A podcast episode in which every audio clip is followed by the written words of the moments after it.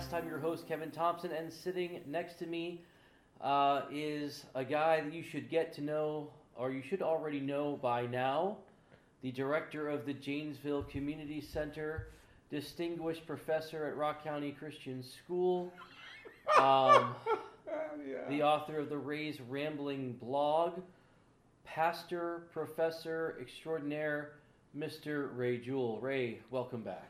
Thanks, Kevin. you, you know, you, you're doing better at you're you're coming up with different things to say about me instead of the one and only. Because I know at least two or three other Ray Jewels in the world, but That's a scary thought. Yeah, well, you know, just the name, just the name. Okay. I, I 'cause I I don't know if the world can take the one Ray Jewel right now. no, probably not. So, anyway, all right, we're continuing our series on the Ten Commandments. But actually, we're not continuing; we're ending it. Yep, We are today's it. wrapping it up. Yeah. We are at episode eleven, which is the tenth commandment. It's been a wild ride here these past eleven weeks, but we're gonna wrap it up with the final commandment of the Ten Commandments. That's found in Exodus uh, chapter twenty again, and then I want to read here um, these two verses. We're talking about the issue of covenant. and this is where I think actually um, the Lutheran uh, or, or, even Catholic way of looking at Ten Commandments is a little better than uh, this typical Protestant way, because how they couple things up together um, probably isn't the greatest. But uh, I'm a Protestant, and I'm going to stick with it, so I wouldn't want to uh, go away from that. But anyway, and my the pages of my Bible are sticking together. Well, And I- you know, and you were right there. I was, but then I don't know. Okay, There we go. so uh, Exodus chapter twenty and uh, verse seventeen: You shall not covet your neighbor's house, nor covet your neighbor's wife, or his male servant, or his female servant, or his ox, or his donkey, or anything that is your neighbor's. So in the last uh, the last episode, Ray, we talked about um, not bearing false witness against your neighbor. Mhm. And now we're talking still about your neighbor, but not coveting what your neighbor has, whether it's a house or wife or servants or property. Um, so we're talking about coveting. So what is what is coveting? Well, desiring something that you don't have that your neighbor has, or it doesn't even Hmm. have to be your neighbor. It's, I think you describe it well in the notes. Uh, keeping up with the Joneses. Yeah. Um, oh, and I mean, I think this is this is probably an easy trap to fall into in our media. Um, Yeah. Madison Avenue driven culture here in the in the states and in you know first world countries around uh, the globe, um, and yet, you know, I think at the core of it, people are wanting to be happy, Yeah, and they see stuff as the way to get there, right. and you know this whole instant gratification issue is a part of that. I want it, and I want it now. And You know, it's interesting. I'll I- go. I'll go into major debt to get it now. as as a as a dad now, I watch a lot of kids shows, Hmm. And so we're watching. Be honest, you were watching those before you became. No, I, I, I, I hate children's television. I really do. Okay. Yeah, I, I'm one of those guys that I'm, I'm, I'm complaining about the plot lines. Yeah. Um, like this is so fun. Anyway, um, so we're watching whether it's Paw Patrol or whatever my kids are are, are into. Um, commercials come on, Mm-hmm. and all of a sudden my kids are like, "I need that." I've all Tommy used to say, "I always wanted that." You didn't know that existed three seconds ago, but now you see it, Mm-hmm. and there's a need that's like, "I want this. I have to have this." Oh, and that's the the uh, the complete nature of commercials Yeah. is to develop need where there isn't one. Yeah. And you know, it's it's interesting how uh, over the years the Super Bowl has, in some Oh, yeah. respect, become more about the commercials Yeah. than the actual game. Except this year Yeah. because the Patriots are in. it. Oh, the Patriots are in it. and I'm assuming But you know what? I, I mean, that's just boring for me. That Patriots are in it again. It's not Yes, like they're just in it. They are in it again. and they're going to win again. Now, again, this is going to be aired Uh, we're airing this. This is actually the day before Super Bowl, Yes, um, and so I'm predicting a Patriots win here. I know you Uh, are. This is going to be Tom Brady's ninth appearance in the Super Bowl, and this is we're going to It'll we're be his, take. like s- if they win, it's his sixth win, isn't it? I think so. Yeah. Yeah, that's So anyway, it is Ah. amazing. but yeah, getting back to the commercials because that is Yeah. a it's a it's it's we're talking about millions upon millions of dollars spent on thirty second ads. Yeah, and and the thing is, often they're just stupid ads, but they do that on purpose because that way you'll remember the Yeah. product. Yeah.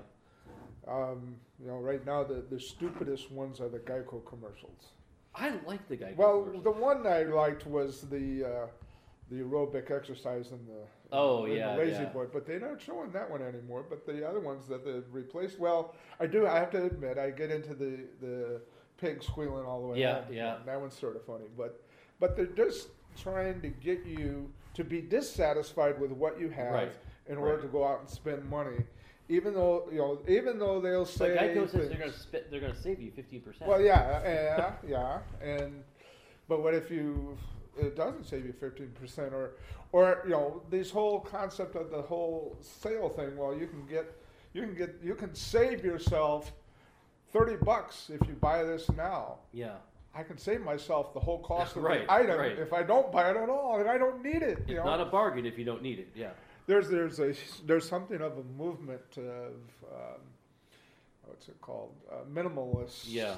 type thing where Marie Kondo or whatever. yeah we, we about want you know if we can live on less uh, stuff Yeah. we'll be happier and I think that there's some there's some truth to that um, Except when it comes to books. uh, you know, Marie Kondo is saying you, sh- you shouldn't own more than 30 books, and I say that's heresy. Well it may be not heresy but it's certainly difficult to live by Absolute heresy. I'm, I'm, we're in my classroom right now. Yeah. I'm looking at my library. Already, you know, I see a lot more than 30 books. I do too, but uh, you think you got? I've got, I got a whole lot more than I married in, into a, situation where we ended up with twice as many as we had when before I was married. But That's what makes a happy marriage. yeah, okay. um, but you know, with the advent of um, you know, books online and what's you know, you can you get ebooks and stuff. Yeah. You, you can get those a whole lot cheaper, and you're not having to find a space. For All right, you said books online. Okay, I thought you said books on wine. Said, okay, whatever. I mean, that's not my thing, but okay, I didn't know you were into that. Well, All right, well, let's yeah. get back to we're talking. We're talking about commercials, Yeah, and people uh, and these companies are spending millions upon millions of dollars just to air the commercial. Not to mention the millions of dollars they put into actually producing the commercial. right. And they're doing this because it's effective because they're throwing something aside and you say, now, you need to be unhappy with what you have Mhm. because I have something better. And the biggest biggest audience every year is Super Bowl, Yeah. and so that's why it's become a sport in and of itself. Right. Is you know which ones are the best commercials, and you can actually vote on that. Yeah. And, and just uh, have your input, and and the whole idea is to make you dissatisfied with what you have. Right. And so and that's really what coveting is. Coveting Mhm. is a discontent with what you have. Uh, J.I. Packer, in his book, wrote that it's seeking dishonest and dishonorable gain. But uh, I, I like Kevin DeYoung's definition.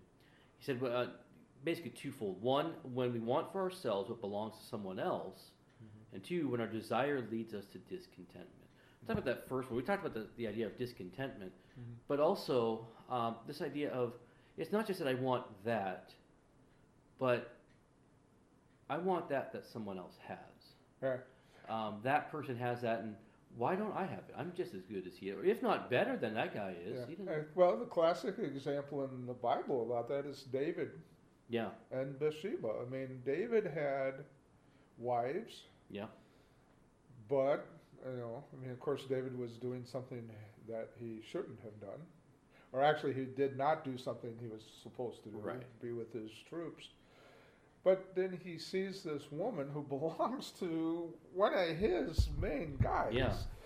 and he covets her, and and then goes into the lying Yeah. aspect to cover up the, the sin, and and it just opened up a whole tremendous can of worms for Right. him that that uh, lasted at least a year throughout the pregnant, you know, the pregnancy Yeah. and the and the stillbirth of the child, and then finally Nathan comes and basically says, "Hey, you're the guy. You you blew it. No, we gotta say the King James version of that Oh. "Thou art the man." Thou art the man." Uh, it, that's a, it's an interesting passage right there because uh, Nathan gives David not just a um, A rebuke. a rebuke, but he says, "All right, I'm, I'm going to tell you the story." Yeah. And it's a story about a really rich guy who has uh, this is all in, in, in Second uh, Samuel eleven and twelve. And Kevin Thomas uh, Thompson's uh, uh, paraphrase too. The KJT. Okay. anyway, Hey, that sounds, Um, that sounds good. yeah. So um, Samuel, uh, excuse me, Samuel. Uh, Nathan the prophet comes to David and "All right, there's a rich guy who's got lots of lambs, lots of sheep, Mhm. and he looks at his neighbor who only has one. He wants that one." And that Yeah. one is like, it's part of the family. Right. You know, it's not just. So he takes it for his own, leaving the other with nothing. Yeah.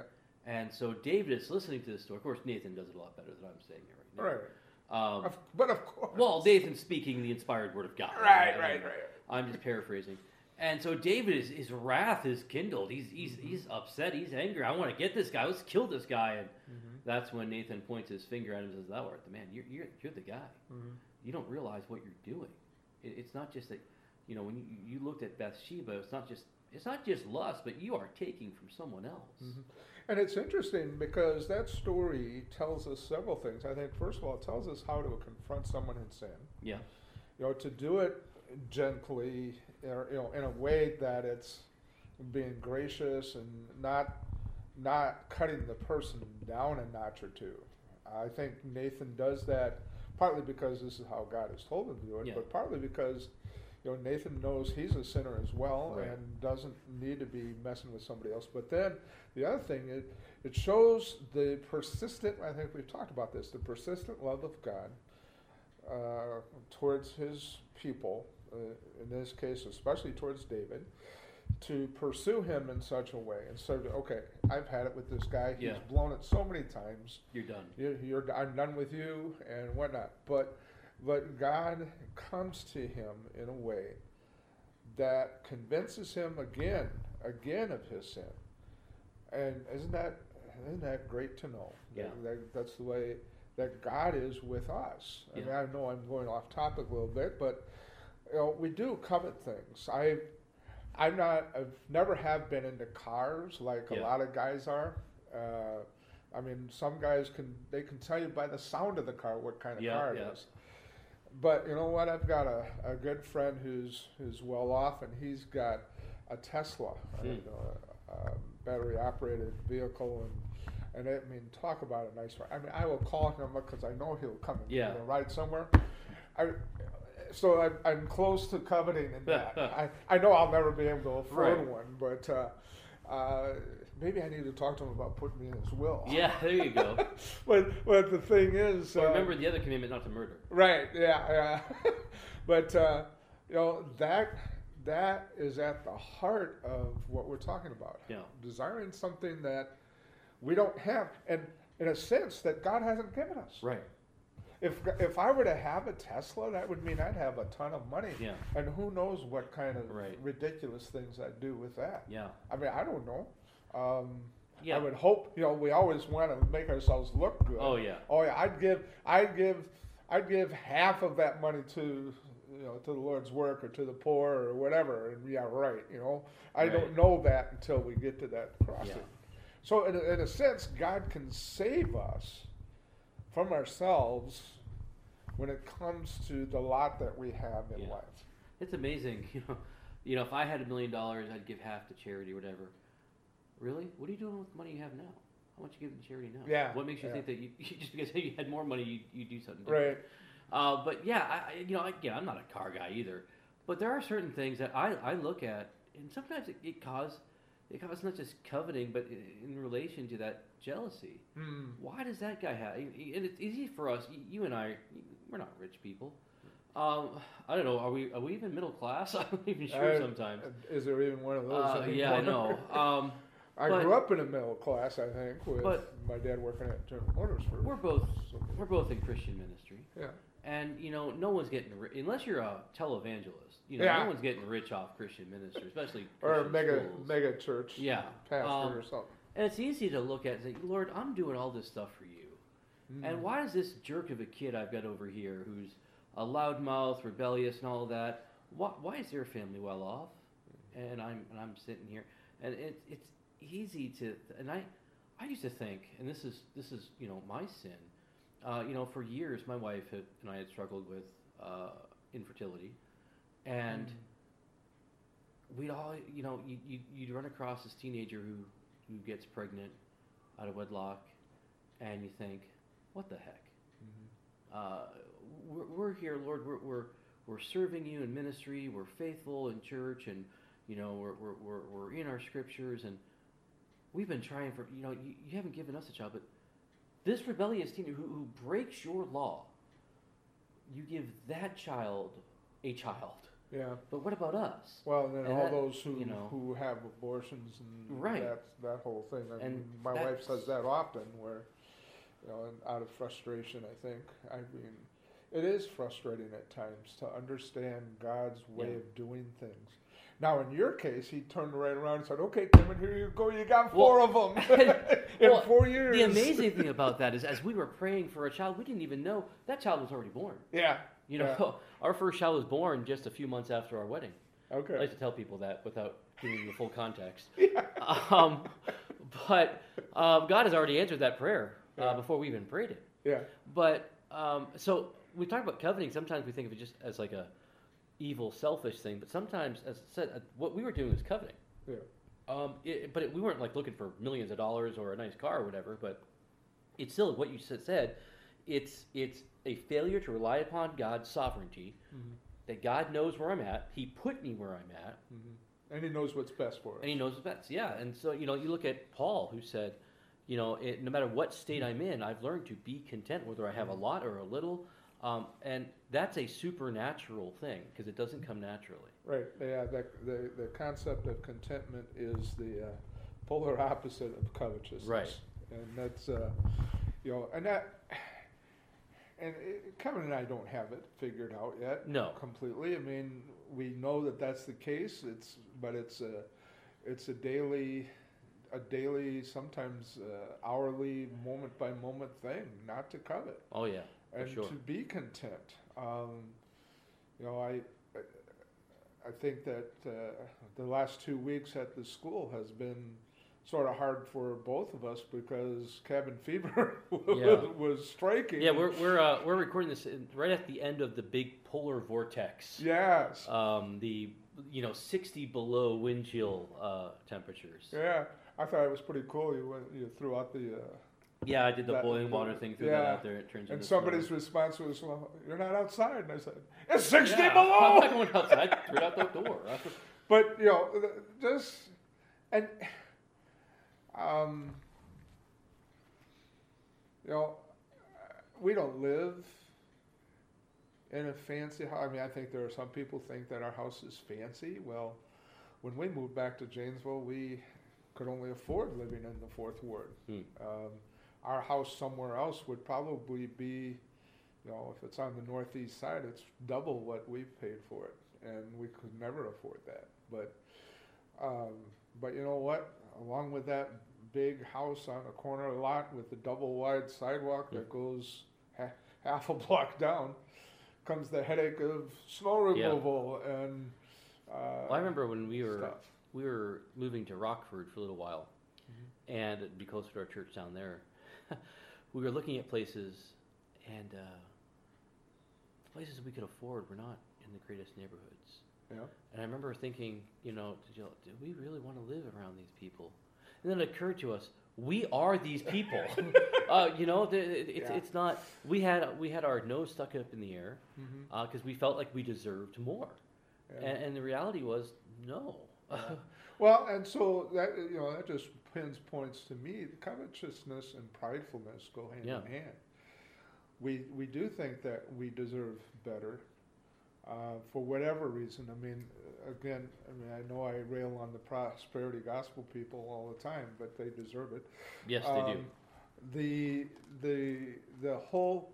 I mean, they're they're just bought into the American Madison Avenue mentality that says I gotta have more, and you know what, God's gonna give me more because, you know, because I'm one of His. You know. Yeah. Um, Well, or and- even just the whole American dream well, right. is is maybe well, and that that's been that's been altered some. I think at one time the the American dream was freedom yeah, to make self-determining decisions like where to live and how to govern uh, a group. It's it's become a lot worse than that. Probably around in the well, right after World War II, Yeah. the American dream became, you know, two houses at the garage in the suburbs and picket fence, yeah, you know, yeah. two point five kids, whatever. Yeah, yeah. So, so you know, things things have changed over the years, but the, this whole concept of coveting uh, just runs. You know, again, I just keep pointing to Jesus. Yeah, Jesus, first of all, gave up heaven voluntarily, uh, and then became human. And you know, the, the closest place he had to a home would have been the home of Lazarus, Mary, and Martha in Bethany. At least Yeah. there are several stories that take place there. And and you know,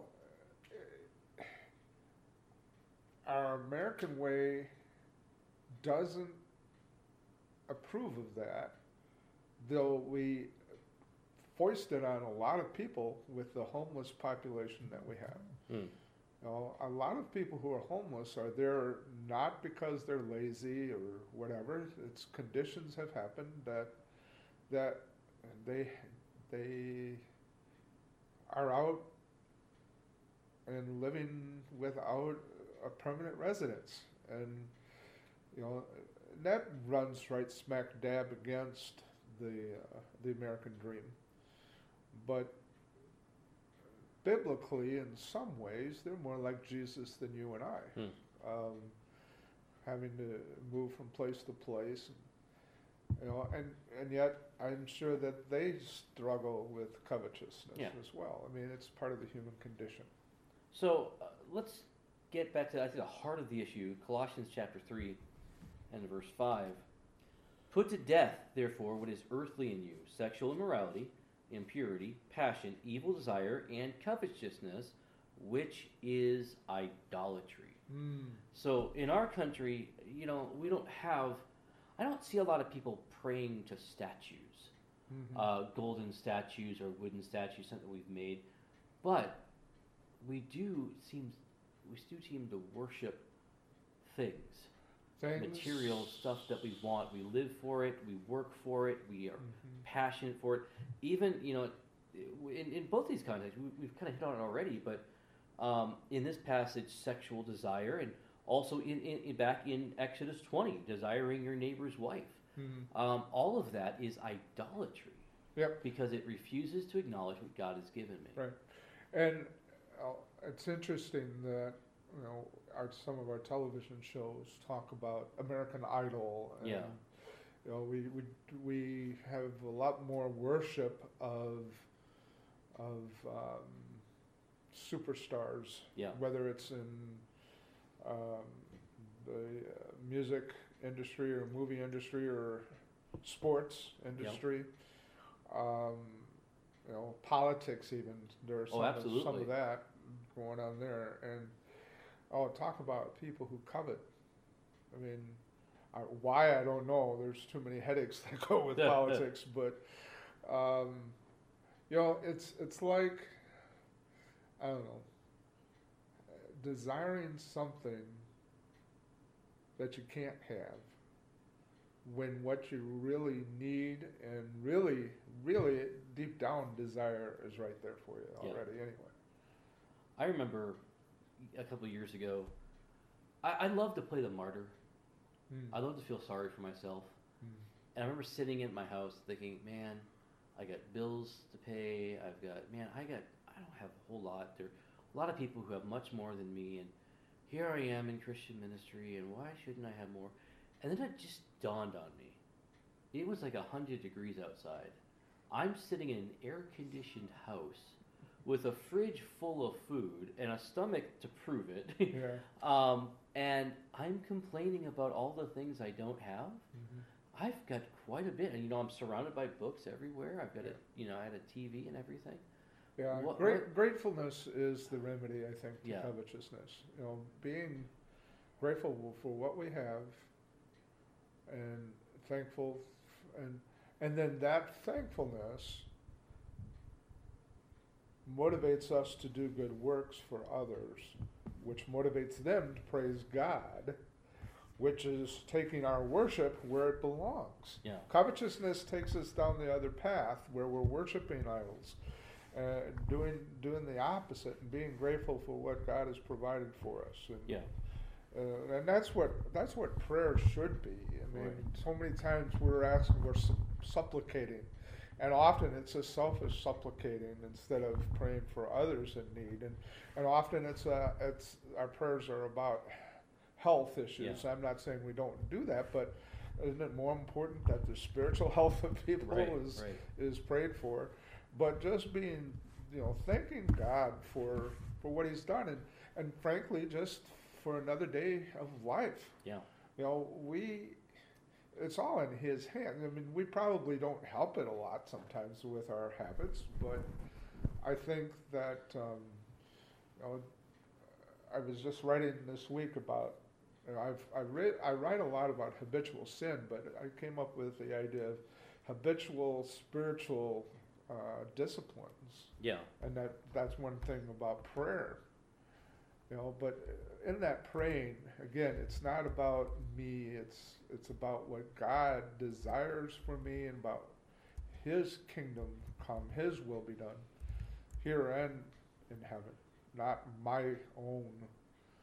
You know, 'cause a lot of times, you know, when it, it comes right down to it, we are our own idol Yeah. um, because it's our desires that, that make us covet and make Yeah. us go places that God doesn't want us to go. All right. Well, we got to wrap things up here. Yeah, we gotta go eat some Um, breakfast. Yeah, we do. We we like to record these things early, but we're at the Rock County Christian School annual pancake breakfast. Uh, I'd say, I'd ask you to come, but by the time this airs, it's long gone. Uh, danger to avoid. I think uh, Kevin DeYoung uh, gives here four signs you might be coveting. Uh, you might be coveting if you are willing, number one, to hurt others to get what you want. Mm. Number two, you have a, uh, you're coveting if you have a preoccupation with getting more stuff. Number three, if you're unwilling to give up what you have now. And number four, if you're complaining about what you have now, those are signs you might be coveting. Mm. And so I think the, the application is simply, you know, there was the old hymn I used to sing when I was uh, back in the old days, but count your many blessings, Yep. name them one by one. Mhm. Count your blessings and see what God has done. Um, look around and see, and you know, it's really a dependence upon God and a trust Mm-hmm. in God. I think, and, and being grateful, as you said, uh, is a remedy for some of these things. Yeah.